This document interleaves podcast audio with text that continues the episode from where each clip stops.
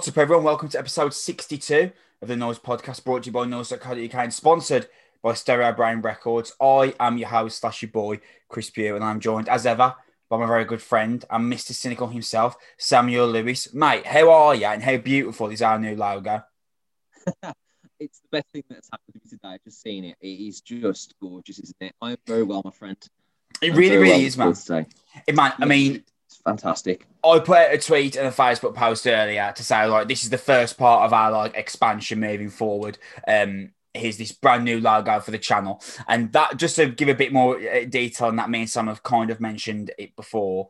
We are going to start videoing the podcast as soon as legally possible. We also have some extra ideas that we're going to put into the show as well. But just as a start off, brand new logo. Uh, and a massive thank you to Jake Warlow at Gold Step Design for putting it together, who was excellent to work with and unbelievably cheap. I think you'd agree, Sam, for the quality of what he's put out. And he's given us loads of different versions of it as well. So there's loads of stuff I could do with it. I could not recommend uh, Jake and Gold Step Design enough. Absolutely. He's done a wonderful job, incredibly easy to work with, really receptive. Um, very good with us, depending on like our sort of requirements and that conversation. You know, it, was a, it was a smooth process, and he's done a fantastic job. We are a fortnightly rock and metal podcast available wherever you listen to podcasts. If you are on YouTube or Apple Podcasts, please give us a subscription uh, and like the video. If you're on any other platform, whichever platform you're listening to us on, whether that's Spotify or uh, Stitcher, whichever it is, uh, give us a follow. That's the best way to help us out, subscribing or following, depending on whichever service you're using. On our last episode, uh, we discussed the news. Uh, there were some highlights from our time with the Music Writers Experience, and we did album reviews on the Day to Remember's You're Welcome and Distance Dusk of Anguish EP. There was also a Chris Meets feature with Stampede Press executive Rob Town. On this week's episode, we're going to go through the news. Album reviews this time come from Evanescence and Devil Sold His Soul. And there's a really, really great Chris Meets feature with myself and Lucas Woodland, vocalist of Holding Absence, a band that me and Sam have championed for quite some time now. And it was really, really cool to catch up with Lucas. Um, former member of Holding Absence, James Joseph, the then bassist, he featured on like a eighth episode. Uh, so to kind of come full circle when they're releasing a new album two years later was really cool. And Lucas is a really really good guy, and that chat was um, was really really interesting. So make sure you stick around at the end of the show for that. Sam, I think with the amount of stuff we've got to go over, it's best if we roll straight into the news. We're going to start, Sam, with Sion the Blade for those who aren't familiar, uh, Sion is the collaboration between former Killswitch Engage vocalist Howard Jones and YouTube slash social media in general sensation Jared Dines. Um, Sam, we actually spoke about this on the previous episode of the Noise podcast where we had to cut the discussion because of timing constraints. But we, we were kind of discussing at that point what we would want from this, and that we kind of come to the agreement that hey, if this is Killswitch riffs with Howard Jones on the choruses, then I am all for it. Sam, after the first song, is this not everything you could have possibly wanted from this collab? Yeah, it's Jared Dines with with Killswitch Engage choruses. yeah. That's exactly, yeah, that's exactly that's exactly what it is. Um, um, it's it's fantastic for what it is. I, I, I'm I'm just very I'm very impressed. It's it's it's exactly what you would have wanted from this collaboration. It's great. It's a great piece of guitar work. It's got a massive chorus. Howard sounds great. Jared Dines' riff sound fantastic. I mean, what more could you want? It's a bit more djenty in the verses than I expected. I know that Jared Dines' whole thing, like his whole persona, kind of revolves around making jokes about djent music and how much he loves it. But I, I, I thought that he would stick strictly to Killswitch riffs, but I kind of like that he didn't really. I mean, the chorus is absolutely Pete Killswitch. I mean, that is absolutely end of Heartache slash as Daylight Dies era Killswitch. But the verses, for me, aren't, and, and I thought that was really interesting actually. Yeah, I think though, like the argument for that would be well, if he was just to do Killswitch tunes, then just do Killswitch tunes with Killswitch. Yeah. yeah. Um, if if you if you having Jared Dines, obviously you want to incorporate a little bit of of him into that, and that's what makes that partnership differentiated from any Killswitch or any other Howard Jones stuff. And I think it gives a bit of an individuality. And I agree, it's a nice, chunky, big, big scoring metal song. And it's if if if we can get an album of that sound, absolutely sound. I mean, you're absolutely bang on the money with with your description there, and there's not really a, a great deal more that we can discuss. Obviously, we don't really know a time frame of what comes next. Uh, whether it's going, I haven't, I can't remember whether they said it's going to be an EP or, or a full album, or whether that information has even been announced actually at this point. But for what what were you needed from this specific moment from Sion is just excitement for what comes next. And Sam, I'm absolutely pumped for whatever follows this. Completely agreed, mate. I think this could be the the start of something where we actually welcome Howard Jones back into the regular metal world, of which he's been somewhat on a hiatus from for a little bit. Um, this is this has got potential to be something really good and and and not gimmicky. Like it felt like a real, it feels mm. like a mm. real song. You know, it doesn't feel like a YouTube um, gimmick or something for TikTok or something like that where it's just for clicks and not actually serious. It does actually sound like a real project, which is reassuring. But to be fair, Howard Jones gave it legitimacy, and I, I can't assume he would have jumped on board if it was just like a, a collaboration on some Jared Dines video. Um, this feels this feels um, tangible, which I think is good. I think you're absolutely right, man. I'm so so buzzed for what comes next. I, I think that if it's an EP or an album of this, me and you are gonna be off our tits, mate. come the end of the year, whenever it comes out, me and you are going to be all over it, man. I'm really, but I'm really excited for it. I agree. I, I agree. It's a great thing to have him back, and and like we've been saying for years, wonder what who do what Jared would sound like in a band. Like, let's put yeah. him in this circumstance. Actually, put his money where his mouth is. Yeah, because he's an incredibly talented person, and that's that's exactly what's taking place. And I am excited to hear the rest of it. We are going to move on, Sam, to this year's Grammy well, Grammys. We're, only going to speak about one of the Grammys, but uh, the Grammy this, this year's Grammy, 2021 Grammy. Well, it may as well only be for one fucking person. They seem to revolve around the same bullshit every single year. But regardless, in terms of uh, best metal performance, Sam, the Grammy was given to Body Count. Uh, with their song Bum Rush. Uh, nominees were In This Moment with their song The In Between, Poppy's Blood Money, Power Trip's Executioner's Tax, taken from their Live in Seattle show, and Code Orange's Underneath. Um, in terms of the Grammy winner, Sam, I don't want to spend too long on this. Uh, I, I, know that Code Orange, you know, I think their time will eventually come. It's the second time they've missed out on winning the Grammy. They previously lost out to Mastodon in 2018. Fair enough. Um, I'm disappointed for Code Orange, but you know what, man? F- fucking good for Ice T and body count. Ice T's got a Grammy. That's you know what he's that's cool. I'm you know good for him. The Grammys don't represent us, Sam. We've discussed that before. No, no, that no, they don't. Um, and the, the giving giving the Ice T the, the the Grammy for body count feels very much like a career achievement Grammy more than a um what was the best metal song of 2021 Grammy. But let's not pretend that the Grammy Awards are selection committee are sitting down listening to Code Orange underneath and Poppy's Blood Money and Executioner's Tax and actually really breaking it down and dividing. Do you, re- you know what I mean? Do you really yeah. think the Grammys? That, do you think there's people at whiteboard shouting at each other the way that me and you discuss Metallica albums, like over which which singles are better? They're just, oh, should we give it to Ice T? Yeah, sure. He's been around for a while. It, you know, it's good for the community. Blah blah blah blah blah blah. blah. And he just gets it. I mean, it's the Grammys. I, it's it's isn't it just 15 awards given to Beyonce for turning up? Yeah. The yeah. the award the Grammy for being Beyonce goes to Beyonce and she pretends to be shocked. Uh, it's whatever. Like it good. Like, I agree. I echo your sentiment. Good for Ice T. But if, if you know if if Code Orange wins seventeen or never win one, I, it does it does not make a difference. And uh, I, I assume right. as well, least of all to Code Orange.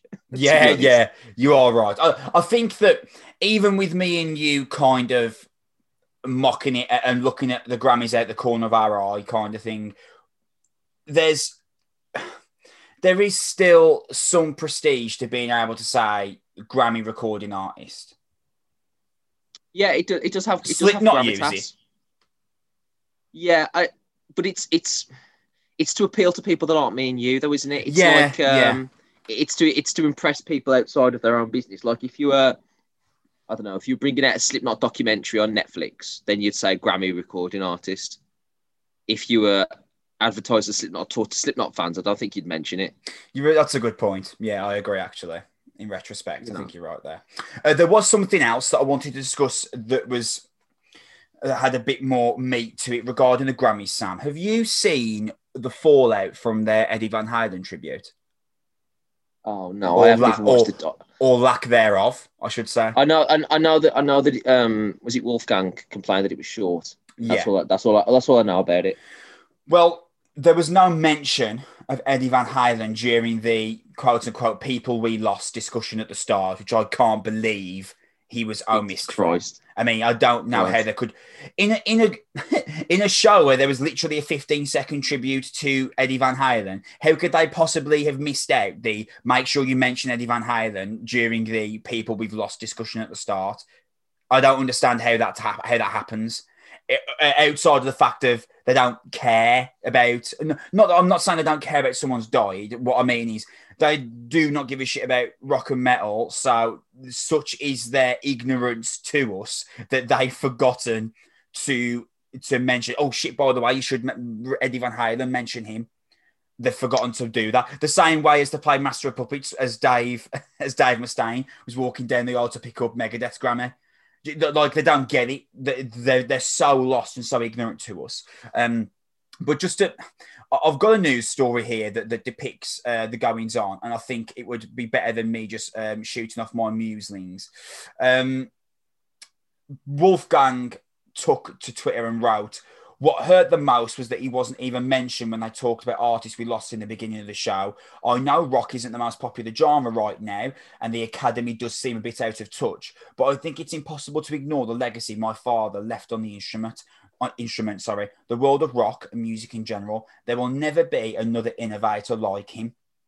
Now, when they reached out to um, what's what's his name? Uh, ben Winston, who is an executive producer for the Grammys. Uh, ben Winston then said that actually he'd asked Wolfgang if he'd like to be part of the show and play Eruption, and that he'd offered a group of guitarists to play with him, uh, which Wolfgang turned down and basically said, "Well, no, I don't want to do that because only one person can play Eruption correctly, and that's that was my dad. So I don't really want to do that. And then what's happened instead is that there's been this 15 second tribute to one of the great guitarists of any time, full stop. Sam, what are you, given you are the massive Van Halen and specifically Eddie Van Halen fan, are you are you furious? Are you disappointed? Are you actually not surprised at all? What are your immediate thoughts here? Well, I'm not. I'm not surprised that the Grammys created a way to say to Wolfgang, um, either you can do this in this incredibly obnoxious and virtue signaling way, or we're not doing anything at all related to it. that that yeah. is, that is that is that is completely unsurprising. Um, because, because that is the the Grammys in the nut, in a nutshell. This is a very uh, this is such a self-centered, like um, obnoxious collection of, of, of award givers that this is now this is now surprising thing. They had, and I that they had Bill Burr, who's like this cynical American comedian who wrote F is for Family. Um, they he they had him reading out like the Latin orchestral awards, and if you know anything about Bill Burr, the combination of those two things is just astonishing. So they've just got no feel for what's appropriate or what's even necessary. Um,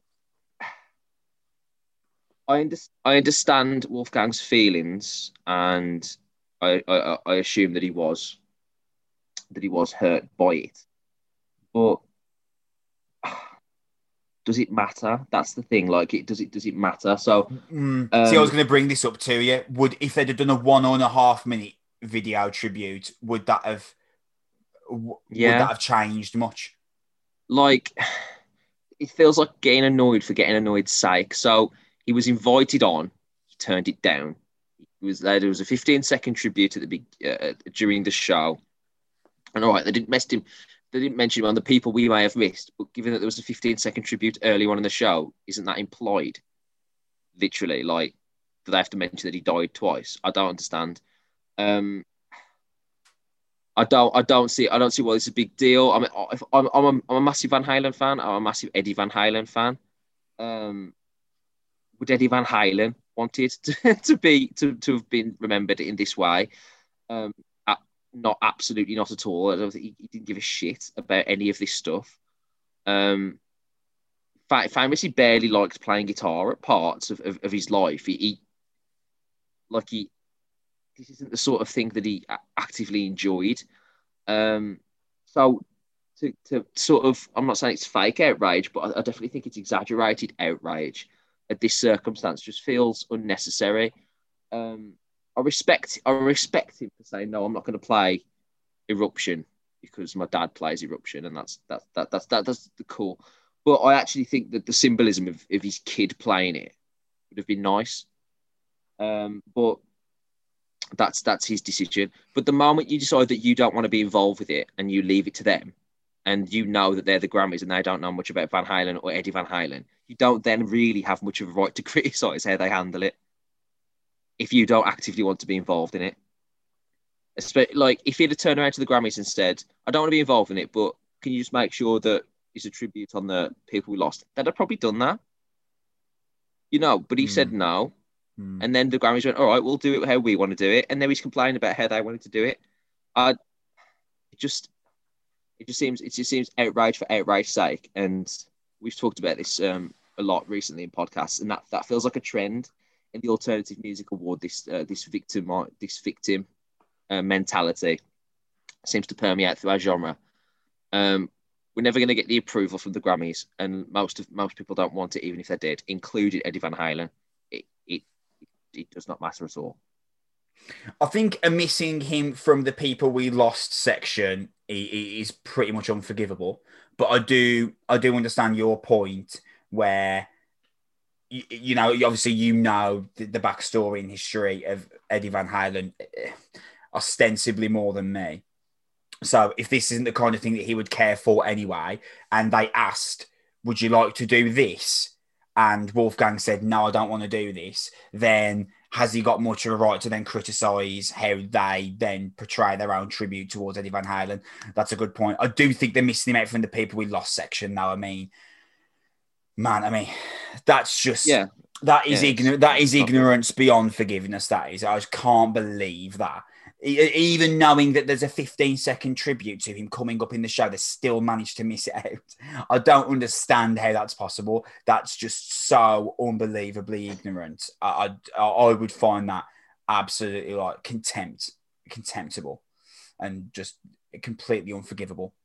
But mate, yeah, you, yeah. you, make the same point there that me and you we'll we'll we'll have we will have a similar conversation this time next year about the Grammys if we all burnt to the ground, they'd be like, "Oh, thank fuck, we can we can do a Grammy for best animated video." No, we haven't got to do a Grammy for best metal performance. We can do another one for something else because it's yeah. trending on TikTok. That's what that's what it would be. They'd be buzzing if we just all faded into if we just all faded into ash. Maybe they'll bring fucking Thanos in and get Thanos to fuck us all off. Um, but yeah, um, I, I, I think missing him out of the people we lost section is just absolutely unforgivable.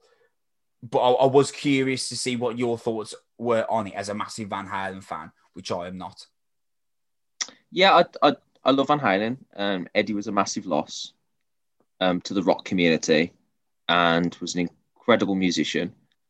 And that has not changed, regardless whether the Grammys said it or not. And the people that miss him most were not in attendance at the Grammys and the people that feel his impact are not not referenced or mentioned by the Grammys. Um, if there was a, a real metal equivalent to the Grammys for alternative music, then Eddie Van Halen's face would have been plastered everywhere.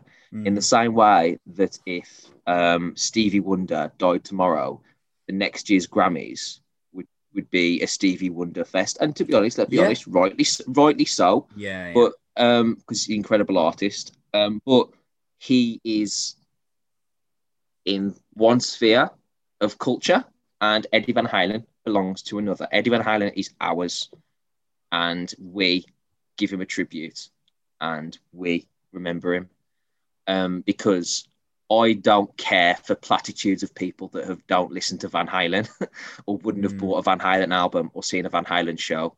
In the in the same way that when David Bowie got given a um, posthumous Grammy, um, for Blackstar, and it was. It, it, do you know what I mean? It just it doesn't matter. It doesn't matter why we're chasing the approval of this vacuous, self-centered industry that clearly doesn't have any interest in us. What it just it doesn't, it doesn't matter at all. Ed Van Halen was a genius, regardless whether the Grammys give it him or not. It's it's it's it's a, it's a stupid thing that they left him off the tribute, and it and it just should highlight the the involvement should just be cut here. Just absolutely cut here. Metal. If, if metal people are if people are uh, nominated for Grammys in metal bands, they should not go.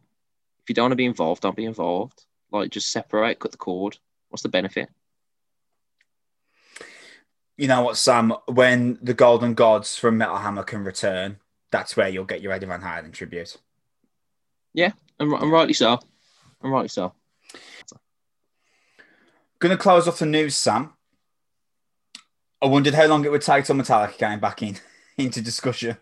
I think it's probably been like two podcasts though. This is the yeah, record. It's the longest it's ever been. Um, Metallica's former uh, therapy, like kind of band therapist Phil Towles says that Jason Newsted quote didn't want to leave the band unquote. Um, he was speaking on the and podcast for all podcast, and they they discussed about Jason's departure in 2001, and that it may and that the the departure may actually have been motivated less by Jason not being able to put up with being in the band anymore, and more having a disdain for how his role in the band was playing out. Uh, I'll go into the exact quote from Phil here. He was the way that they grieved unhealthily. And Jason, because he was so grateful to be a part of the band, never felt like he could quite make it. He was hazed to the point where I think it blew because he'd had enough of something.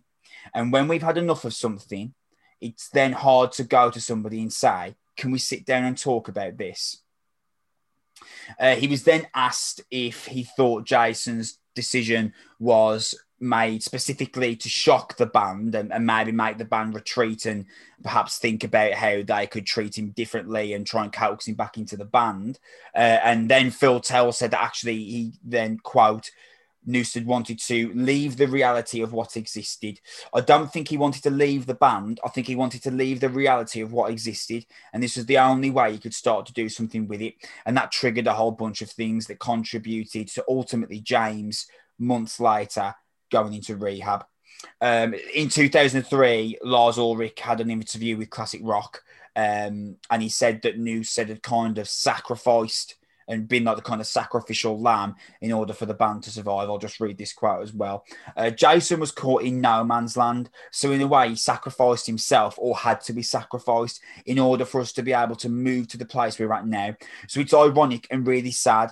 For me, it's amazing that it lasted 14 years, that Jason stuck it out for so long.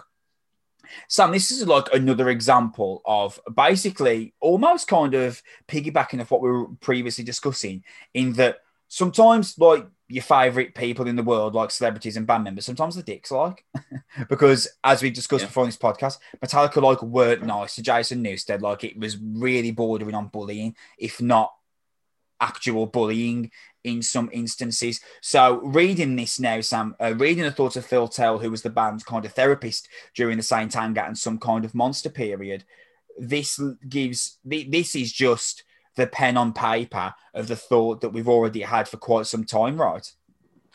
Yeah, yeah, it's a confirmation of what's been, what's been out there for a, for a while in terms of what, what Jason went through. Um, they they did not get over Cliff Burton for a very long time, and they pretty much hired Jason immediately after Cliff Burton's death. I think obviously Cliff Burton died in September of '86. I believe they were in Japan by November of '86 with Jason Newsted. Um, how yeah. do you even how do you even do, that? And that's not that's not a defense of the way they treated him, but um, it was absolutely one of the reasons that they treated him in that way um, because they were they were horrible to him, and he was the he was the whipping boy of that band and the the scapegoat for several years. And Jason Newsted took it on because, as Phil correctly points out, Jason Newsted was a Metallica fan first. Um, there's a there's a there's a famous there's a famous story where he's a where um, Jason is auditioning for Metallica in '86, and they t- and James Hetfield turns around and says, uh, "What song do you want to play?" And Jason goes, "All of them. I know them all." And he did off by heart. He didn't. That's why he didn't have to rehearse. Like he knew every Metallica song off by heart, which in 1986 with limited ultimateguitar.com and tabs and stuff, like him knowing it note for note at that point. Incredible. He's, he's quite, extraordinary, but shows the level of dedication that he had just as a Metallica fan. You know, I, I think he just knew them because he loved them. Um, so, um, this is just a, a, confirmation of that. And I agree as well that Jason Newsted had to leave for the band to survive because it showed them the toxicity that they were living in during the early 2000s. Um, and that, that was that was absolutely vital. And that weird period from 2001, James going to rehab, and that whole some kind of monster, them figuring out their issues is, is the band. It's that's why it's so compelling it's the world's biggest rock band figuring out how to be nice to each other so that they can survive. And it luckily worked. Does it surprise you that even after the late 80s and Justice for All period and the early 90s Black Album period of Jason being in the band and that being really the height of Metallica's power live, that that didn't win the band over into truly accepting Jason Newsted as a member because, mate, we've discussed this before. I haven't seen as many, anywhere near as many Metallica live shows in terms of watching them live videos on YouTube or uh, DVDs as yourself. But the ones that I have seen and been at, I can quite easily point to 89 with Newsted as being their peak. So do you find it surprising that even after that, they wouldn't kind of accept him as as the Metallica basis and kind of anoint him into the band. Yeah, I, I can understand that, but I think I think from their perspective, um, the answer the answer to the reasons why is sort of threefold. So first things first, he directly replaced Cliff and was nowhere near as good. So just that just as a live, I, I get it as a live performance, but their respect and hero worship of Cliff was largely in the fact that Cliff was a, was a musical genius. Mm and and how he was able to literally like he like he sat down and taught James music theory to help him write Master of Puppets and harmonize riffs and stuff. Um, he was he was so important to the band, and at the time when before he when he when he died in sort of '86, it was a three way leadership machine of which Cliff was absolutely a massive part of it was it was Cliff that named the album Kill 'Em All. It was Cliff that wrote a lot of the main parts of the songs in Ride the Lightning. It was Cliff that put together Orion. Cliff that demanded a 10 minute bass solo on their debut album. And they were just like, yeah, cool. Like it's astonishing, like the, the level of like control that he had in that and respect and admiration that band. And following that act is is is borderline impossible. And Jason's way of enthusiasm and live performance. Yeah, fantastic. But I think he came in to a band that had already decided that no one is ever going to play Cliff, and whoever comes in is not as good as Cliff, and that was just a set thing. That was the first impression that stuck. Even when they're trying out Rob Trujillo in 2003, it's Cliff that they're comparing him to, not Jason. They're talking about like I haven't seen someone play with their fingers like that since Cliff, and I this reminds me of what Burton used to do. And it's like Jason Newsted never existed for them. Um, and then on top of that, Jason Newsted was, unfortunately, like for him, he was not a, a songwriter. He, he, didn't contribute a lot to the creative writing process, and the bits that he did contribute were either ignored or sort of put to one side or just used as an intro on like a throwaway out a song on the Black Album, The God That Failed. Um, and and that that helped it. Unfortunately, you'd think that time and friendship would have eased the tensions. You know as well as I do, and we've both been in between the two of us football teams and bands and groups and, and groups of lads, specifically lads. Once the hierarchy is set, Chris, it's very difficult to shake. Yeah. Once there is an alpha in a group, especially of men, and there is a assigned um, target, um, then that that just sticks it just sticks. And in something like Metallica, where it is is the high octane circumstances of traveling and and getting drunk all the time, and they're essentially just teenagers, essentially. Then that stuff becomes ultimately very important, and you can see that hierarchy even some kind of monster stuff later on. But it was it's James and Lars and everyone else just waiting and watching to find out what they want to do, and that's just how it worked. So if those two didn't respect Jason, then it just sort of followed from that. And I just think those first impressions unfortunately stuck. And the way that Jason left um, probably made them treat Rob Trujillo much better. Mm. And they've since grown up. And also, they all became dads during this period of time. And that's no, that's no small feat. That makes you a different person.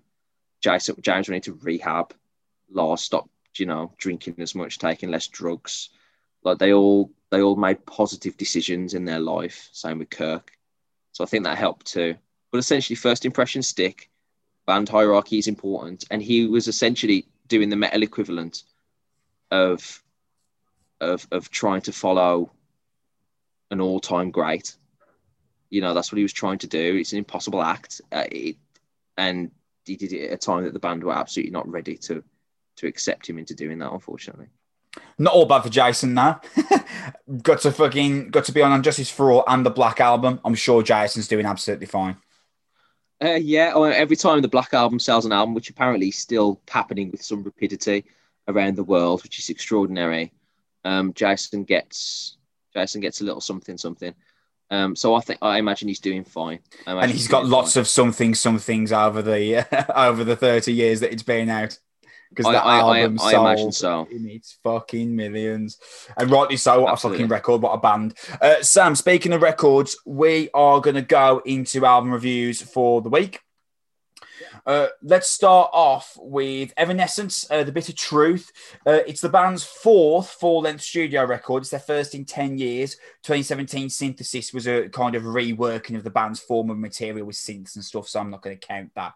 Uh, the album is out now. It came out Friday, the 26th of March via Columbia slash Sony Records. Um, Sam, Evanescence are a band that me personally, I can't help but associate with the past. Yeah. I think I think the reason for that is because the only album of theirs I've listened to in full was Fallen, uh, which yeah, came out in, which came out in 2003 and was really one of, if not the last great album of that nu metal era.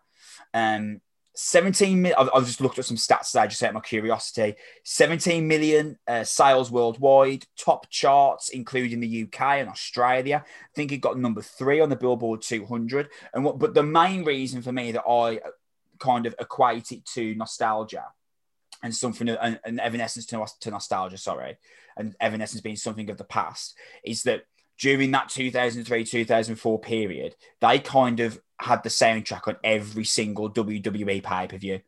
Like nearly every, like not every single one, but a large majority was Evanescence songs because were they or were they not the perfect song that would back like professional wrestling introductions and stuff.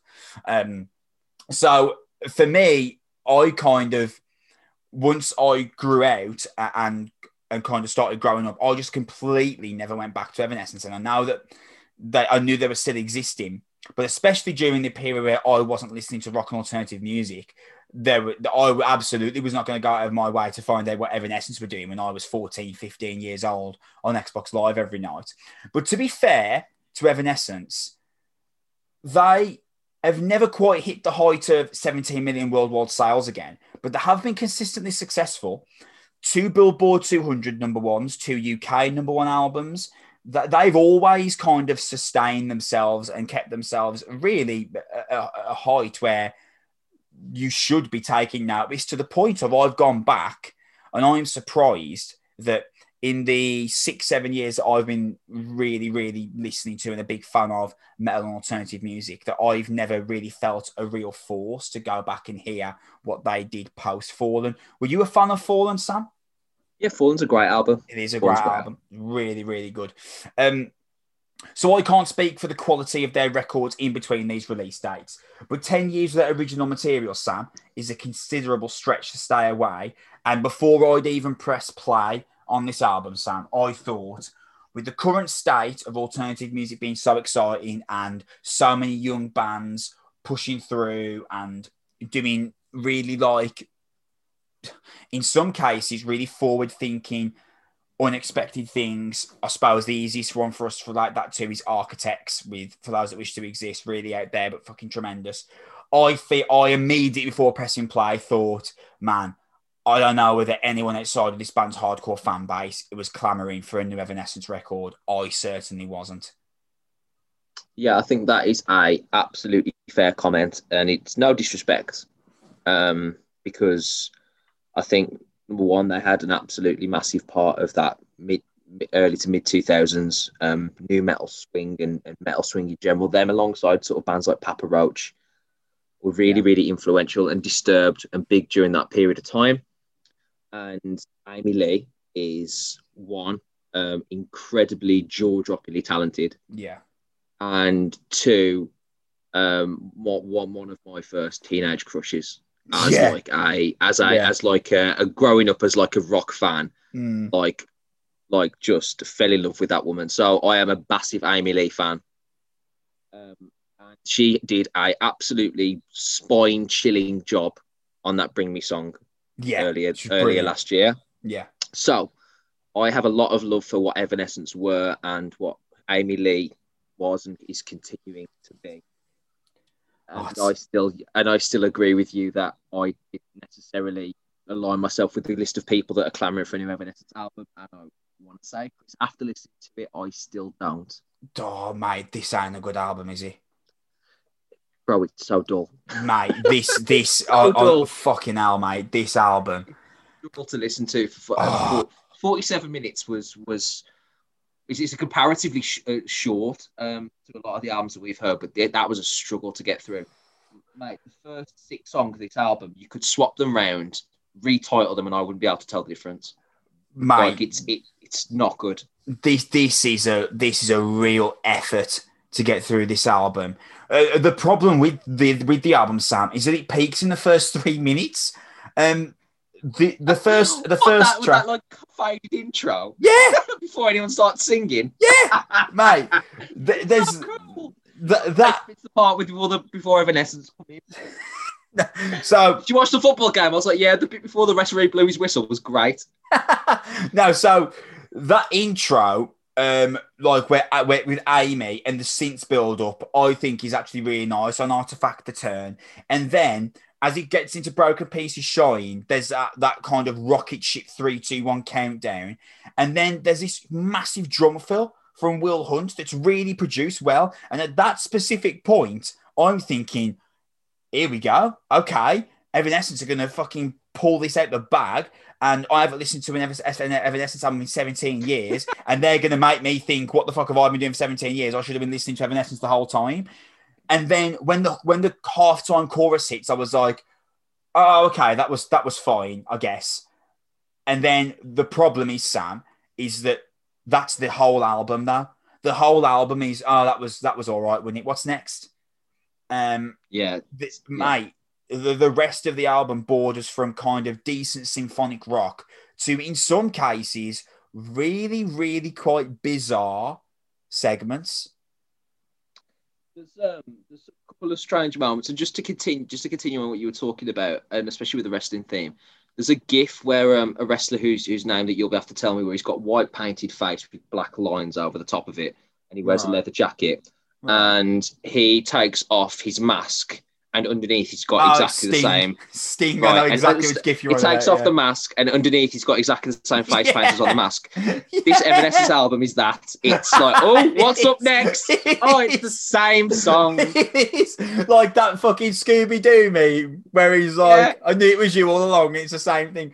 Oh, it's class. Yeah, it is.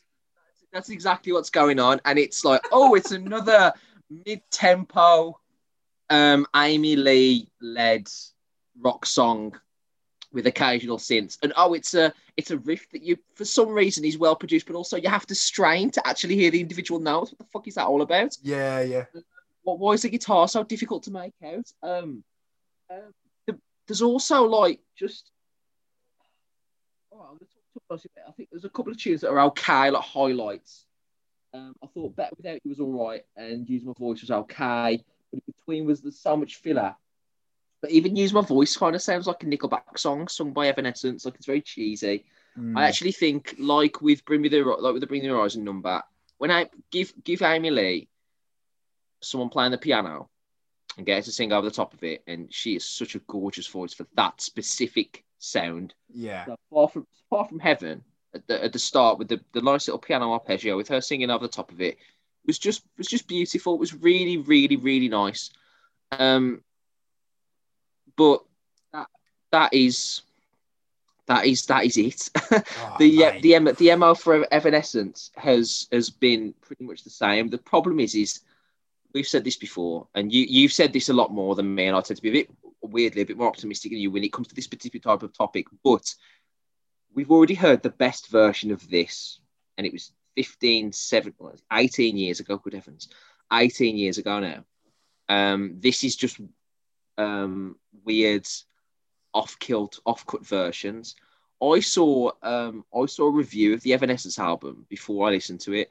I didn't read it, but the title was Evanescence have been brave and changed their sound. What? Where? What? Where? Like, Where? And, and, it was where? Where is the change? And it was like you know, like making it out like they've come out and done like a progressive, like ambitious album. And it's like the only ambitious thing that they've did is brought out an album that sounds the fucking same. Like if that if that clashes ambition, you know, you know what we'll do? We'll be really sneaky. Oh, what's that, eh, Amy? Is if we release the same album we did 18 years ago, but pretend it's a new one. Wouldn't that be just a? Wouldn't that be just great? Oh, we'll do that then. And I, it, that's, bro. It, it's like I said. I, that's why you can tell that we're going to give a, review, a bad review because we always give two compliments to the bands at the start. Um, but yeah, that is a theme for us actually. it's, it's a way to, it's a way to soften the blow, and I really wanted this to be good. I really did because I was like, all right, Amy Lee, she was in the Bring Me thing. She's got a great voice. I liked Evanescence from back in the day, but dude, this is like the most third gear, bland, beige, and now very, very dated sound that, that just hasn't hasn't it hasn't aged well.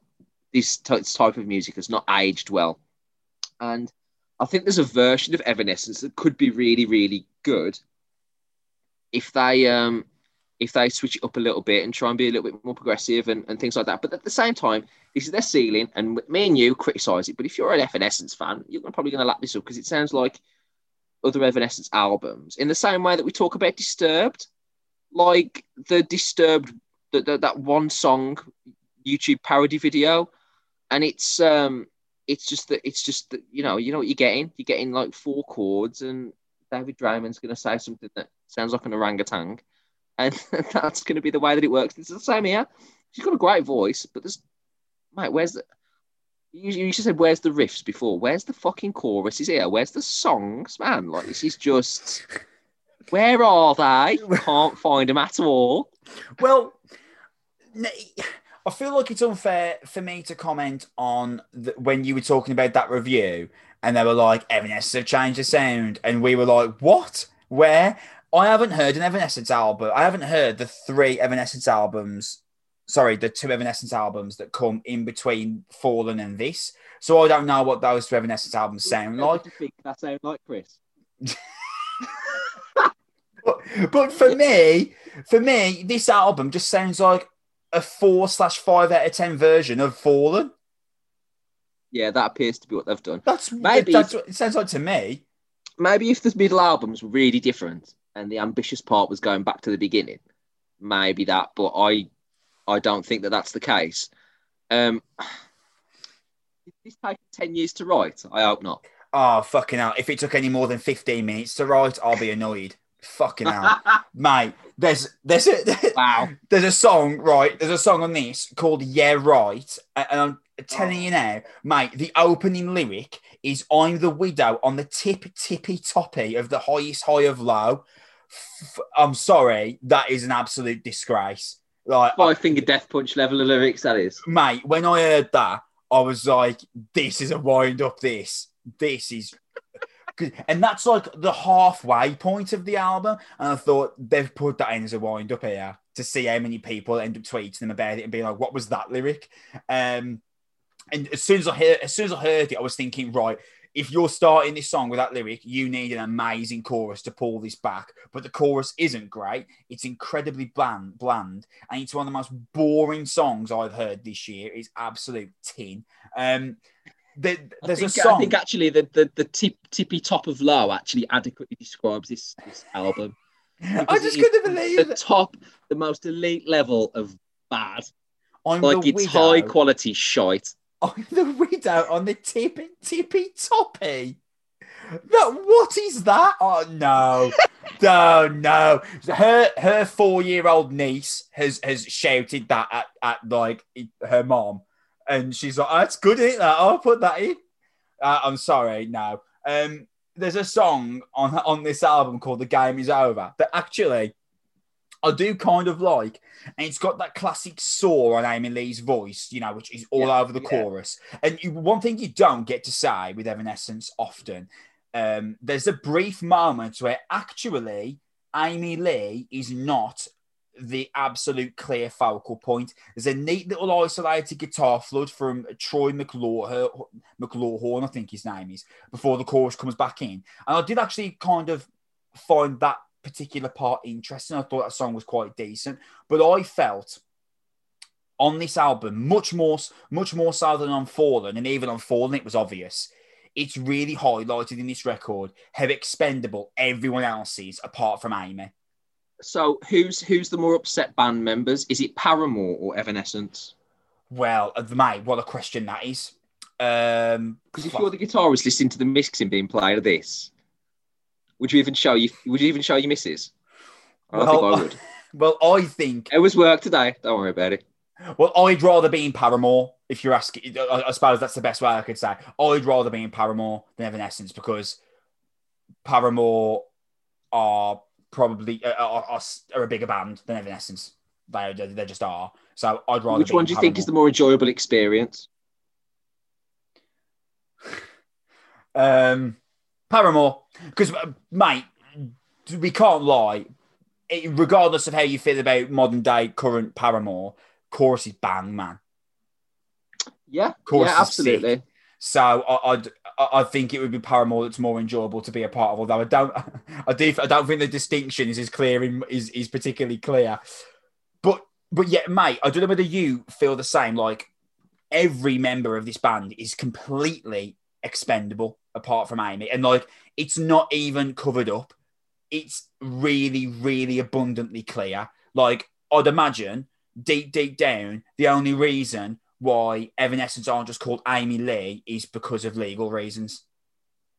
Well, it's it's it's the it's the name has brand identity because of the Yeah. hit single.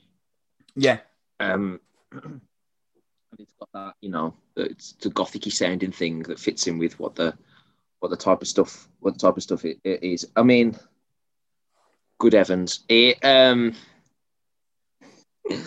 I've got to tour this as well. Like, I'm the guitarist has got to do this, and then the highlight is going to be like that pinch harmonic halfway through, "Bring Me to Life," that he, that he, gets to play, um, and and that, that's it. But yeah, um, this is this is not good at all, um, and um, yeah, I think that I think that that's that's that's probably best where we leave it. It's just not good. just to, just as I start closing off here, by the time I got to take cover, I was looking at the track listing and thinking, God, there's another three songs left of this. Yeah, I was um, I was staring at the second. I was staring at the seconds go by on some of these. Yeah, yeah, it's pretty rough. Um, at least take cover is followed by Far from Heaven, which is, you know, anyone with ears would be happy to hear Amy Lee on top of pianos and violins. Yeah. there's a real Yeah. gorge of beauty on that track. Sound great, but the the moments that you could pick out on this album that are like, well, this bit's good, are really, really few and far between. This is one of the most boring albums I've heard in ages, Sam. I really intensely disliked listening to this album. Really, really, really great deal of dislike from me on this. I I don't know which whether I dislike this more or Foo Fighters. Which actually that's a good one. They're two completely different bands, but we've kind of said the same thing about each album in the sense that it was unbelievably boring and there just didn't seem to be any kind of real kind of hook or song structure present for like 80% of the album. Sam, which album did you prefer more, Minutes to Midnight by Foo Fighters or Bitter Truth by Evanescence? Oh, I don't want to say which one I enjoyed more, but I enjoyed Evanescence less. Um, I both right, didn't okay. enjoy either of them, but Evanescence was worse. You might even give them the credit of saying the word enjoy in front of them. No, Foo Fighters was watching paint dry. Evanescence was like mowing the grass. or having your face punched while paint dries. Equally, equally tedious. Yeah. Um, but I had to put effort into mow the grass. You know, I feel like I had to really like push the mower across the grass, and that's what's going on here. Like, um, there was a couple of moments on Foo Fighters that made me perk up, and there was not on this because, as well, like it's the nature of the Evanescence stuff. Even, even, even if it bangs, it's still a bit depressing. It's a bit maudlin. Um, so even if, if they even if they get it right, I'm probably not going to be like buzzing about. It. Like, that was a really beautiful song. I'm going to go weep um, for the next three and a half minutes, um, and that's that's just where we are. But yeah, um, this was the least fun I've had in 2021. Amazing. Uh, yeah. Uh, we are going to close off the show before my interview with Lucas Woodland comes in, Sam, with a review of the new record from Devil Sold His Soul. It is called Loss, and it's out on April 9th via Nuclear Blast. It's the band's fourth album and is not something of, it is a comeback album for them. It's their first since 2012's Empire of Light. Sam, have you heard Devil Sold His Soul before? This was the first time. When I first saw the length of this record, I immediately thought, this is one for Sam. Is it one for you, Sam? Yeah, it's terrific. it's terrific. Um, I would I, I wouldn't say that I'm, I'm, I'm wholly in love with it. I think there are there are some flaws, but I think I think this is a really really good album. I think it's a really really good album. It's it's heavy, it's progressive, it is emotive, it is impactful. There are some really really terrific and well written songs on here, and I think they find a good balance between the melodic and the brutal um, really really nicely. There needs to be a spate of, of bands doing this at the moment and getting it right actually.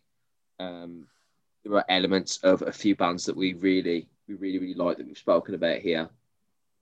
Um, there's bits of bits of Svalbard in here and, and, and stuff like that as uh, uh, in, in some points with the with the sort of mixing into clean guitar and the, the atmospherics and yeah, I I think there are some absolutely tremendous songs on this. This is a really really good album. You kind of on the opening song, Ardour, and this is the first this is the first record I've listened to from Devil Soul Soul, I should say as well once that chorus hits, you're immediately face, faced with this kind of Killing Queen vocal style, which if that's not your thing, you've got a hard hour ahead of you. Um, personally, I'm not against it all. I actually, uh, when done well, I think it, I think it can be really great. And I got a kind of post-hardcore progressive misery signals vibe from this album, Sam. When I when I first heard that melodic vocal come in now, on the chorus, I thought this could have Sam dreading the next hour because obviously yeah. sleeping with sirens i think you you would probably there are several things you would rather do before listening to sleeping with sirens possibly one of them including to, including the evanescence album, um, so yeah when i when i first heard that kind of styling come in i yeah. thought wow sam might be out already and there's going to be another 59 minutes of this what kept you around? Because I'm surprised. Not, but, but by the way, I should say I think this album's really, really good. But I'm surprised that you that you were in for an hour with this. What kept you around? Um, because I thought that at times it was cheesy, but at times it really worked as well, and it, it worked enough. Um, it worked enough um, for me not to see it as a negative. Um, now I thought there were there were points where it did it did sort of grind a little, um, but like beyond reach was like oh fucking hell, all right. Um, that what what rescued it back is when they kept combining it um, with the screams. They keep combining it with riffs. They keep backing and forth in um, between this and other other sort of sounds and ideas. So it doesn't feel like they're wholly dependent on it or trying to shove it down your throat. It just feels like one element of what the band is doing. And I can accept that. Because I actually, and while I think that the band is at its best when the the screamed vocals are the centerpiece, um, I still appreciate the juxtaposition between the two as a musical motif. And I think overall the album does enough good things, lots of good things actually, um, that that make up more than make up for any negatives by by the, some of the vocal stylings. How about you? Well, I actually think that when you, I'm curious here. When you first saw how long this album was, did you think this is going to be a struggle for Chris? Yeah, I saw like three or four seven minute songs, and I, I did think you you're going to have to be in in to, to to enjoy this. But but you are um, starting to change your tack on that recently, aren't you? Sort of getting in getting into longer songs, and I think you're starting to appreciate it more than you would have done, say, a year or 18 months ago. You are right, and that is mostly pushed by how much I have discovered I love Mastodon. Now, now this sounds absolutely nothing like anything Mastodon have done, but what I've realised is that I am in on long songs when they do enough specifically for me um, and for my specific taste. I find it difficult to, for example, like Dream Theater, images and words. I struggle with that because obviously, I mean, that album came out in like 1992. Yeah, I think so. In that so, in that range. So impressive as it is, Sam. Impressive as it is, it hasn't got enough modern technicalities and, and kind of modern stylings to, to get to catch me back on. A, a, good example of what I mean in practice on this album, Loss by Devil Sold Soul, uh, Witness Marks. There's like mm. a really gorgeous, clean passage that opens yeah. and it repeats itself through for the first three minutes. And then at the three minute mark, there's a there's a pace and tempo change, and the riffs start becoming more gentle, and the intensity gets flipped, and Alex Wood starts dropping in these really big, these really big kind of um, foreboding fills that lead to the that lead to this climactic ending, and it's really emphatic when everyone kicks back in from the bridge, and that I think that song's something like maybe six seven minutes, but I was in for the entirety because it was doing things specifically that I like, whereas prog as a whole concept doesn't because obviously prog isn't based around the kind of metalcore or metal stylings. Prog is its kind of own little um, out there entity. Um, I think the vocal playoff on with you lot like works largely for the most part of this album. I do feel like on Burdened, it's the first signal that maybe the record might stretch itself too thin in yeah. terms of how long it runs because thematically I think its tempo shifts are really quite similar to Witness Marks. And I'm thinking to myself at that particular moment, if there's no deviation from this specific structure, I might get bored quickly, despite the song actually being quite good and the final chorus is really beautifully yeah. delivered. The structure of the structure of Burdened is actually almost exactly the same as Witness as Witness Marks. Um, but there is some deviation in structure that manages to keep hold of me. Mate, the narcissist is like brutal. Yeah, the, the yeah. tone, the tone of that song is brutal. Yeah, absolutely. It was it reaffirmed the heaviness of the dirt that that, that can be existed because I did go away for it for a couple of songs. You're right. Um, that sort of brought you back in that in that in that nature. Um, and that's that's um, and that's that's a massive that's a massive thing for the band is that just when you're starting to think they're getting a bit repetitive, they sort of bring you back with something else. I think it's interesting. Um, now that this style of music was extended to this point um, so so often, it's a strange genre to play seven minutes worth of. Yeah, I thought. Yeah, you're right. Um, and I, and I, and I wouldn't like. I wondered if if now you're you're you're you're, you're probably better just for me because you've listened to more bands like this do you do you think do you find yourself thinking did this need to be seven minutes when this could have been five? Do you do you find yourself thinking does does hardcore and metalcore need to be this length? Do you prefer it packaged in you know like smaller sections where it's more ferocious rather than this particular style? You make a good point there.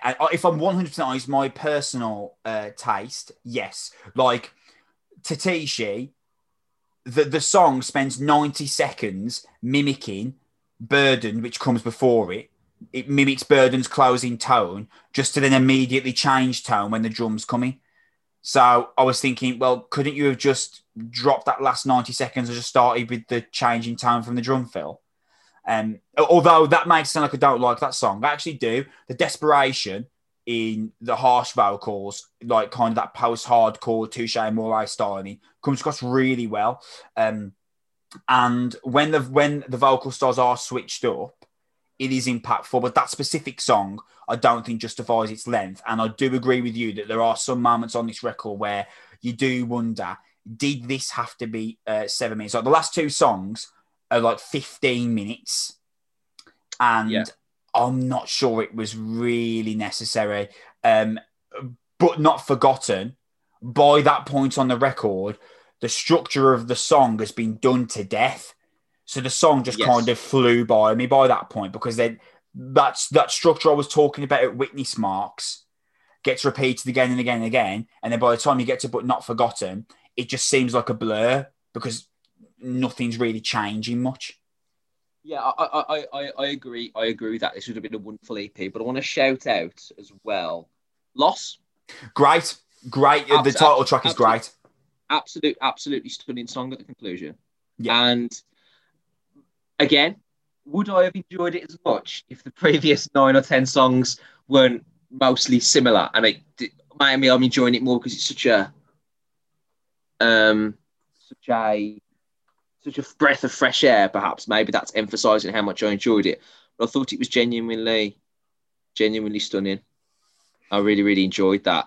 And I think there are moments of this where this really, really goes well. Yeah. Um, and I, I really, I really enjoyed the complexity and the clear talent that the band members have. But I, I agree with you as well. It needs a bit of variation. And if you're doing four, five, six songs over five, six minutes in length, then they can't all be identical in song structure. Otherwise, that novelty does wear off incredibly quickly. But I, I like this band. I, I, like this band, and I think if you saw them live and they combined the three or four better songs on this album with three or four similar ones from their previous um, previous repertoire, then it would be an incredibly engaging live performance. I, I think that would be really, really good. Um, you mentioned that they'd done albums previously. I was under the impression when I heard this band that they were young. Are they young? No. Uh, that's in, that's interesting. Their last album was in 2012. Wow. Last album was in 2012, so I haven't done anything for nine years. Yeah. Wow. Um, so that's a surprise me actually because they don't sound like a band of experience. You know, do you know what I mean? Yeah. Like it's not, it's not, it's not, a, it's not a criticism, they don't they don't sound like a veteran band because maybe because of the vocal stylings and the way that the songs are written. I it's a very contemporary sort of sound. Like is interesting. Well, it's important to point out that the melodic vocalist whose name I believe, let me just get to the point on my notes where I wrote that. I believe the the melodic vocalist's name is Ed Gibbs. He is the newest member and he came in in 2017. Uh, so set like this is a new. It used to just be Paul Green, to my knowledge, who is again, I believe, the uh, screen vocalist. So it is something of a, of a, of a real change up for them. Uh, shout out for Rick Chapple, by the way, who does guitar and piano on this record. And the piano segments are all amazing, especially on Loss. They're amazing. I, I, I, I, I agree. I agree. There's a lot of um, there's a lot of there's a lot of great talent here, and I think this is a really really enjoyable and intense listening experience at times. Um, I think I think if they're going to ever make the success, then there needs to be a few things that need to be tweaked and refined, and I think the there can't be an over reliance on that that vocal styling because I think I think that's off putting personally. Um, but overall, this is a this is a good album by a talented band. I think that objectively, I cannot deny this is a good album. Like, it, it, actually, objectively, it's probably a really good album in terms of what is what is created here and the fact that they have managed to stretch out metalcore slash uh, hardcore songs into like seven minute like opuses that don't alienate me as someone who isn't massively into that kind of time length. I think if this album was 38 minutes, me and you be saying, "This is great. This is really. You need to listen to this album. It's really good." And I'll be and I'll be texting my friends who I think might be into it. But like, oh, there's this uh, album called Loss by Devil Sold His Soul. You need to listen to it. Um, I'm not that in, but objectively, yeah, I can't deny this album's quality. It is a really good album. I completely agree. I completely agree. This is a very, very good album.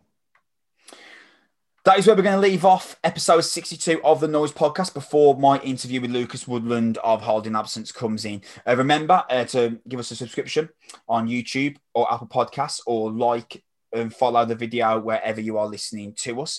We're actually going to be back next week. Next week, me and Sam are going to review the new record from While She Sleeps, Sleep Society. I am just frothing at the mouth for that. I haven't listened to the album yet. That's I'm going to start doing that tomorrow. I'm incredibly, incredibly excited. Sam, give me your excitement levels out of ten for that album. Um, based on the little snippets that I've seen on Twitter about the um, the general feeling about this album, um, I am, and the, the love I have for While She Sleeps in general, I am in, I am incredibly excited about the prospect of being able to review this with you once again. I am unbelievably hyped. My interview with Lucas Woodland comes in right now. We are going to be back next week, a review of, of While She Sleeps, Sleep Society. Thanks for sticking around. We love you. We'll see you next week. Bye. So I'm now joined by Lucas Woodland, vocalist of Holding Absence, a band that we literally never shut up about. Mate, thank you so much for your time. Dude, thank you so much for having me. I very much appreciate it. Mate, I know you're busy, so I'm going to get rolling straight away. Um, I know he's, he's not in the he's not in the band now, but we had we had James on on like episode eight. Um, so that was like 55 episodes ago, I think. Uh, wow! Just, congrats, was, bro. Yeah, cheers, man. It was it was just when your self-titled record um had just come out, and I was talking to you. Know, how's it going? How do you feel and stuff? And he was like saying how excited it all was, and everyone was so buzzing about the record just being out that you were all like, "Oh, mom, we've just taken over Bon Jovi on the rock chart. This, can you see? Look at this." yeah. Um, now, obviously, mate, me, things have moved forward so quickly, and there's a much bigger air of professionalism around the camp now that I can see just from uh, visualization and from songwriting. Do you, is the same energy in the camp of this is a dream with my best mate, or is it more professional now? Does it feel like quote unquote work? Dude, you nailed it. It is a dream, and I'm just hanging out with my best friends. You know, I'm just I my favorite thing on earth to do is just sing and my favorite people on earth I, I, am in, I'm in a band with. You know what I mean? It's yeah. just like a really, really blessed situation. And to be honest, I look back at the debut when that came out and compare it to now. I'm like, dude, that was so stressful. There was so much pressure, yeah. you know, and the songs and the pressure, everything is just so much better now as well. So it's it's elevated from back then, you know. I'm not going to talk about back then for too long yeah. because things are so yeah. exciting now. but one of the things that I saw that like immediately wound me up was like the the lazy journalism that was surrounding you, and I think Creeper suffered from this as well. You were kind of given the emo slash MCR tagline, which I always personally felt was a cop out. Did reading that ever bother you? That people would, would probably maybe listen to one song and then just throw you into whichever category they thought stuck? Yeah, I mean, you know, you live in a, a world full of people with opinions, you know, and music is is such a hard industry to be in because it is just an opinion driven world you know mm. all it mm. takes is one guy to think one thing and and have a website and then it's game over really so um so i try not to take it too on on the the nose you know i try i try and like not to overthink stuff like that too much but like you said I, you know we're a multifaceted band you know and we do a lot there's a lot of bands that we sound like there's a lot of genres that we kind of straddle um and My Chem are my favorite band, and emo is my favorite genre. And it's probably easy to say that we're an emo band, but so I'll, t- I'll take it. Don't get me wrong, but yeah, I just I I love it when people scratch that little bit deeper. I think you know. This is where like I've been, oh, man, just dying to speak to you since I heard the record, man. Um, oh, oh, dude, I was gonna say, have you listened to it? Yeah, yeah. Oh, mate, yeah, like literally non-stop since since it dropped in my iPod. Um, Legend. I'm a bit of a, a, nerd for opening and closing lyrics on records. I, I find mm. that the semblance that can bring with them is really interesting. Um, yep. And con- considering the subject matter of the greatest mistake of my life, how far into the writing process did you decide that you would open the album lyrically with the lyric "I'm alive"? especially on a track called Celebration Song, when actually yep. the record is mostly about you know you looking back retrospectively uh, mistakes and pitfalls in your life. So I find kind of found that's like a juxtaposition of opening this really like morose retrospective record with I'm Alive. Uh, how far into the process did you make that decision? That was actually one of the first kind of things we did. But I think for me, that lyric is so important because it shows that, yeah, like bad things happen. Yeah, we feel negative feelings, but there is always hope to be found, you know. And mourning song and celebration song link up at the beginning of, of the bookends of, of the record, yeah. you know. Um, but the, there's a lesson to be learned that you know life is is special and, and you should be happy to be alive for all of your flaws and all of your mistakes and i think that's kind of what i want this album to really portray is like embrace everything you've ever done wrong and live regardless of it you know that's so clever dude you know i all I could, all I thought about so far was the juxtaposition of you opening a record that is generally quite um, negative, quite, quite a negative, yeah. quite a negative story with I'm Alive, and I didn't even think about it, the fact of you're celebrating the fact that you've been through that negative and you are negativity and you are still alive, and that's the whole point that's of the record. It man, exactly. Because celebration song is about n- not wanting to de- like finally after all these years of wishing that you could just disappear, mm. realizing how special it is to be alive, and and looking back at all this collection of sadness that you may have had as a person and being like, nah, like screw this, man. Like I want to live. I want to celebrate life, you know? Um, and I think it kind of makes the message even more, more profound, really. Yeah. Know? Oh, absolutely. Um, are we saying then that Celebration Song was the first song you wrote for the record? No, Afterlife and Drugs and Love were, right. and they they were written the same week that we uh, wrote um, Gravity as well. So a uh, little tidbit mate. Yeah.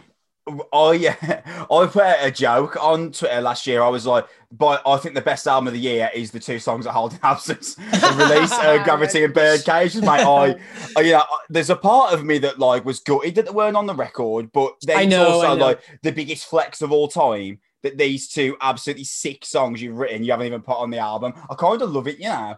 Do you know? I think I think as well. Like, you know, I don't want to speak for your opinion here, but I think the album benefits from not having them on it anyway. Mm. I think, you know, um, maybe if we'd save, you know, what maybe if we'd saved them and not released them, maybe whatever, who cares? But I, I just feel like, you know, people wanting Gravity and Birdcage on the record. I'm kind of like, dude, like, listen to the album, you know, yeah. like, you know, I mean, those songs are in the past now, you know. Yeah, and, and also you do make a good point. They don't actually fit thematically into what most of the record is trying to portray. So yeah. I do understand uh, why you didn't include that um, one of the things that you have included that, and I've seen you talk about this in a few other interviews, so I do apologise for making you probably say the same answer you've said before.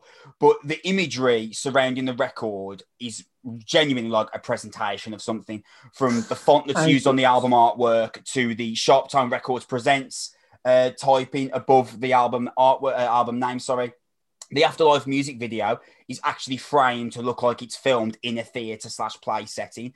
Um, given the debut records imagery that's particularly bleak and black and white, did, did you purposefully want to flip the script in terms of what Holding Absence visually represents?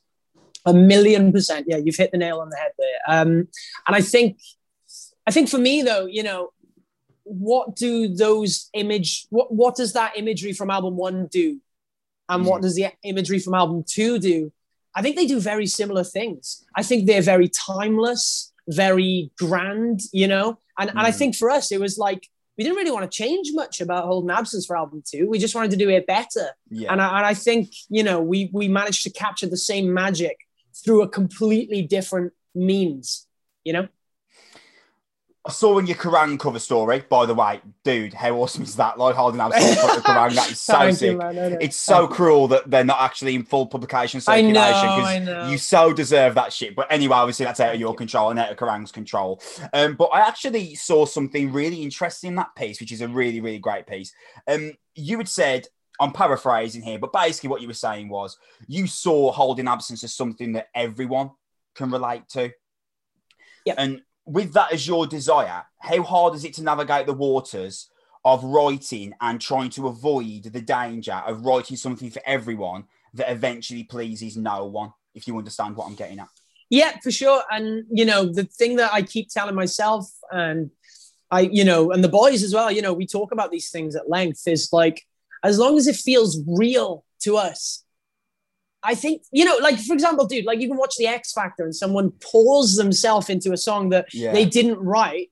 It's like, it's still believable, you know. It's sometimes it doesn't really matter what you're doing. You've just, as long as it's real, that is the, the thing that you should be trying to achieve. And, and, you know, maybe Holding Absence will sound a million miles away in 10 years' time, but man, as long as I still care and as long as it's still obvious that I care, mm who cares? like yeah. the music, music is a byproduct of. For me, the music is very much a byproduct of the message and the just the the the fucking the passion of it all. You know.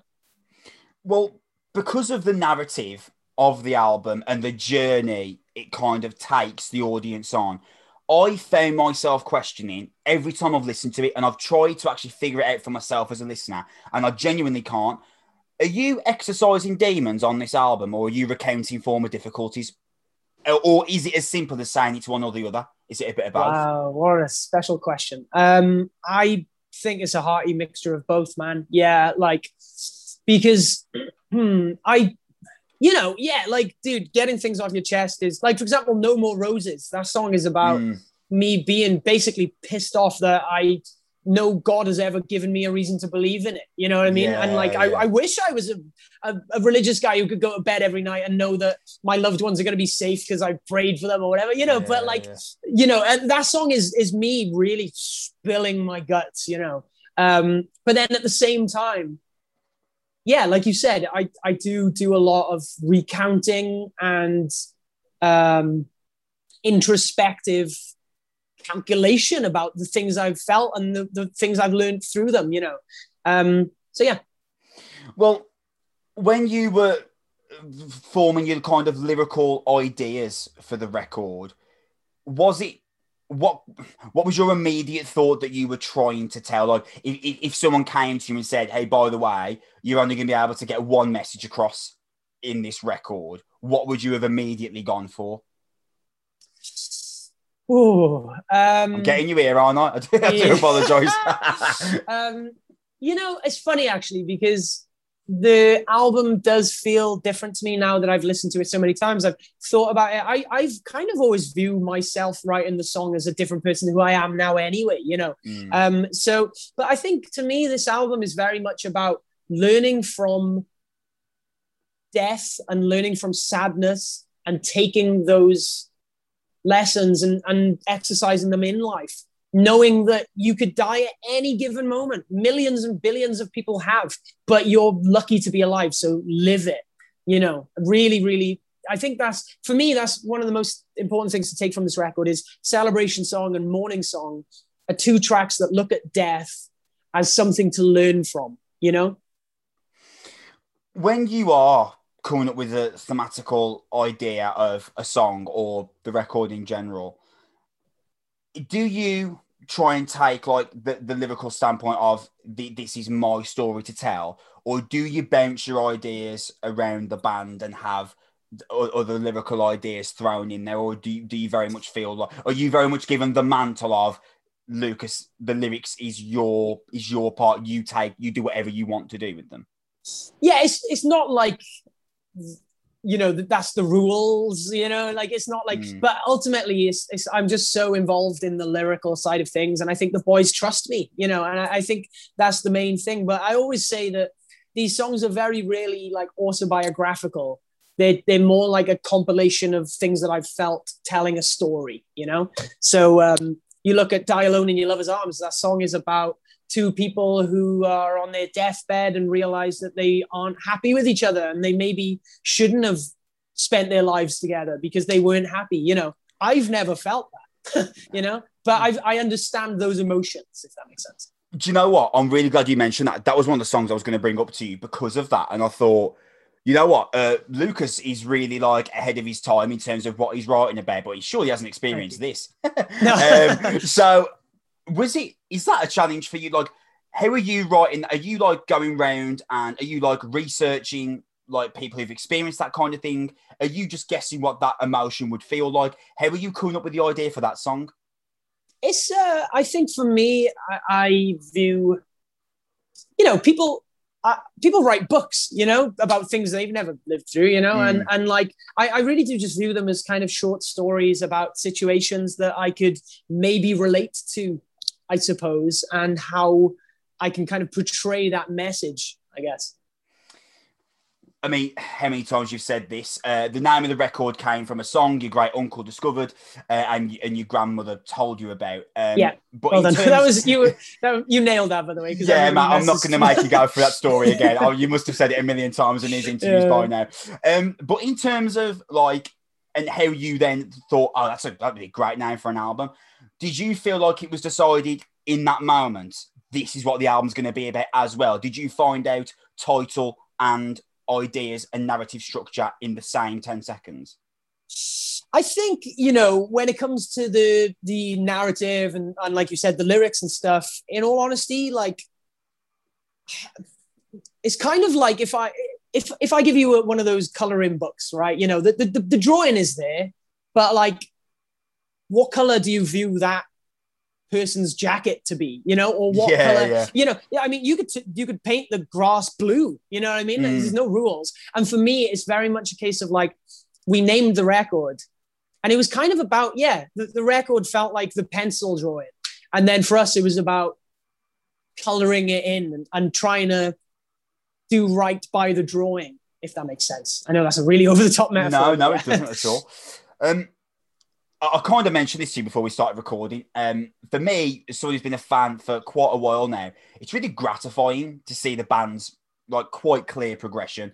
You know, I said to you before we started recording, I felt I thought, right, they're never gonna write a better song than Saint Cecilia. This is wicked. and then you did like a shadow, and I was like, okay, yes, they will write a better song, but they, they'll peak here. And then Birdcage drops, and I'm like, how are they doing this? And then on The Greatest Mistake of My Life, you've got Curse Me with Your Kiss and Drugs and Dude, Love. yeah. These two, like, opus, beautiful dude. tracks, man. So sick. Wow, um, thank you, man. I, I, dude, sorry for the record. I don't know any, you know, nobody's really listened to this album. So it's those two songs are like two of my favorites. That's really cool to hear you say. Oh, that. mate, uh, I get it. They're so so sick. Oh man. thank Um, for me, like it literally, you can literally see the band get getting better every time they're in the studio. Do you feel that progression yourself? Do you feel like every time you go in there, it's like we've got better, we've gone a step up here, and we haven't even really noticed it. We just have happened to be better.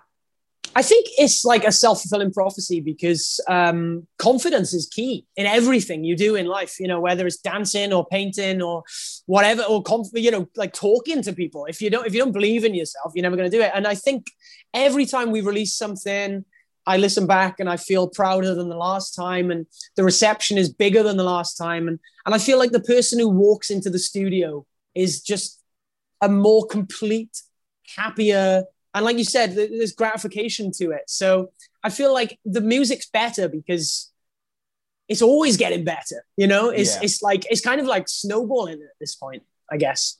Um, yeah. You've wrote this really empathetic, deep record at a time where that emotion seems to still be missing from just large swathes of the population. Does it bother you that at a time where more than ever with this shit going on, we need unity and people just to be nice and we still can't find it even now when there's so much injustice in the world we still can't find the ability to show empathy to one another and the greatest mistake of my life is basically all about finding empathy for yourself do exactly, you, does, bro. Yeah, does it wind yeah, you up as much as it winds me up that we we can't fucking figure out how to get the world to show empathy to the person next to them? Uh, honestly, bro, you know, there's for every, I don't know, for everybody who is stood on the left side of something, there'll always be somebody who would rather stand on the right because everybody's on the left. You know, like mm. life is about different opinions, and and I think some people get a kick out of being different for better or worse, really. Um, you know, and and I just think, I don't know, you know, it's it's the it's. I don't have to be a musician to just say that, like, you know, we all deserve to be happy and, and we all deserve the right to just be treated like humans. And it doesn't matter whether we're boys or girls, doesn't matter what color our skin is. or where we come from on earth, you know. And and I think I don't sing about politics. I've always said Holding Absence is for the heart, mm. politics is for the head, right? But you know, I really hope that this music can bring peace to humanity in some respect, or you know, regardless of who you are and what what type of human you are, you know, it's like I just I just I don't know, I just kind of want people to just kind of I don't know, just be more at peace with their feelings and, and appreciate the way that they feel. And, and if you are sad, then hopefully these songs are a shoulder to cry on. And, and if you do need something to help you out, like hopefully these songs inspire you to do more with your life, you know, or to show empathy to another person, you know. Um, and it's a shame because I'd, I'd love to write an album telling racists to go fuck themselves, you know, yeah. but like it, you know, I guess there's only so much I can do in, in where I am as, as a musician, I suppose. So, yeah. Because of the heart, soul, personal touch that's on the greatest stake of my life, and also uh, that was on your debut as well. I mean, I, you know, I, I, feel like we've kind of kind of fleeted past that. That that wasn't like a record yeah. about nothing. That was quite mm, clearly a record. That was a lot. That, you, that was a quite yeah. clear record that you had festered on yourself when you were writing that. Um, so you've had these two records now that quite clearly are personal and mean something can I just be devil's advocate? And what if in two years' time, when it comes to the next cycle that you feel the band are ready for, what if you haven't got a new story to tell? Uh, uh, would you would you write a, a, record or think about writing a record on a completely different concept, or do you feel like there has to be something that you need to going back to an earlier question, exercise for you to want to write a Holding Absence record? Brilliant question because like I've never thought of it, I've never thought of that question before, you know, and, and like, do you know what? It's funny. I will say that when I started Holding Absence, you know, like I was uh, kind of quite sad, lonely person, um, you know, and I had friends and, you know, it's not, but like, you know, I hadn't really like truly found myself and I hadn't found peace with myself. And, and in the meantime, you know, I've fallen in love with somebody and I'm, I'm just, I'm very, very happy with who I am and, mm. and the people I surround myself with. And, I have gone through so much in the last four or five years. I don't think anything could change me anymore unless it was negative. Hell, motherfucking yeah. COVID. Like, dude, you know, yeah. I should I should be the most depressed I've ever been in my life, but I'm just I'm just blessed to have this opportunity to write music, and I, and I promise, like, I'll always give my all to it. And the the day that I don't is the day that I stop making music, you know. But I don't view that being a time. I don't. I don't view that ever that day ever coming. To be honest, so yeah. Mate, uh, I know that you are absurdly busy, so we've got to the part now. Uh, just as I'm, I'm, i know you've probably got another journalist waiting for you, so I'm going to get this bit done as quickly as we can. Although that does depend on you, mate, because what we're doing here is what we're doing here is something that we call the quick fire round. Uh, I'm going to ask you 20 questions and the Oof. whole point is see how quickly you can answer Quick. them. Okay, okay. Oh, um, oh god. So we have got like a league table running at the moment. Um, I strangely got my mom to try doing this, uh, and she answered it insanely quickly, like one and a half minutes. Um, so and she's sitting top at the minute, so we'll see how you get on. Uh, when you're ready, mate, I'm going to start timing you. I'm going to start firing these questions at you. I'm ready when you are. Let's go. Let's, let's go, mate. Uh, Batman or Superman? Uh, Batman. Marvel or DC? Marvel all day long. Best time of the day? Uh, one o'clock in the afternoon. Hardest Holding Absence song to write. Uh, oh my God, I do. I do, genuinely don't know. I'd probably say "Die Alone in Your Lover's Arms." Uh, soap operas, good or bad? Uh, good. You can only save one: Bruce Willis or Keanu Reeves. Keanu Reeves every day of the week. Uh, your favorite TV show of all time? Uh, Avatar. The Legend. Favorite album of all time? Uh, blah, blah, blah, favorite album of all time is Welcome to the Black Parade by Michael. Best gig you've ever been to? Pixies in Cardiff. Uh, tea or coffee? Tea every day. Jeans or shorts? Uh, jeans. Best gig you've ever played? Best gig I've ever played. Oh my god, I don't know. Uh, ooh, yeah, Scala. Let's go with Scala. Uh, your favorite Holding Absence song? Uh, my favorite Holding Absence song right now is Mourning Song. When it comes to Green Day, American Idiot or Dookie? American Idiot. I love it. Uh, band member that's most fun to be around in the studio. Uh, Ash Green because he's a psychopath. Your favorite band of all time? My favorite band of all time is, ah, I think it's Radiohead, probably. Yeah. Mayo or ketchup? ketchup every day of the year. Yeah. you can only save one: Jennifer Aniston or Anne Hathaway. Oh, I go with Jenny. Yeah, let's go. Dude, friends, you got it. Uh, your favorite non-musical hobby? Um, at the moment, it's Dungeons and Dragons. The best piece of advice you could ever give someone? Uh, life is for living. That's the most important advice I was ever given. Dude, I'm going to put you in at number one. You know. Yeah, let's go. Be, because because I purposely made it a bit easier for my mom because believe it or not, she's not a musician. What, so what shows? I, what was her favorite show she's ever played? Oh uh, yeah, what I mean. So I purposely made it easier for my mom. Basically, made it twenty questions about Elton John because she loves him. Um, but dude, I'm going to put you at number one. Uh, and as I close off, uh, mate, it's been a long, long time that I've wanted to have a chat with you because uh, I've been such a big fan. Uh, the greatest mistake of my life is ridiculously, ridiculously good. Um, Thank you. I, am really happy for you, and you should absolutely be really, really proud of that record, uh, mate. I can't thank you enough for your time, man. It's been so, so sick. I hope uh, that we get a chance to do this again ASAP dude, a million, million, billion percent. I'm so sorry that we had to rush this at all. So, Mate, that's fine. I could yeah. go for an hour with you. So maybe, uh, maybe at some point we'll get another hour in further down the line. Yeah, Congrats on the good. greatest mistake of my life, man. It's wicked. Thank you for your time. Oh, bro, my heart. Dude, I owe you a drink. You're a fucking legend. Where, where are you from? Where, where uh, are you? I'm from Wolverhampton. Um, but I, you know, Jack uh, Jack Holloway, uh, the owner mm. of hmm. Noise, he's in Fuel yeah, all the man. time. Um, yeah, yeah, and that was actually the first time I'd heard of you was him telling me about you. Yeah, well, obviously Fuel, I used to work with with old Jackie Boy. Yeah. Um, yeah. Where, so where do you live? So you live like Wolverhampton near Birmingham. Yeah, near Birmingham. Yeah. So when the time then, comes, mate, that you're around Birmingham, holding absence, hopefully ASAP. Fucking hell. Fuck uh, yeah, man. Yeah, dude. We'll I'll be there. Like yeah, let me know. We'll get you some guest list or something. You know, it's the least we can do. So, so cool, dude. Uh, thank you for your time, man, and the best of luck and congratulations. You're a legend. Thank you. Have okay, a lovely dude. day. All the best. Nice indeed. All the best. Bye bye.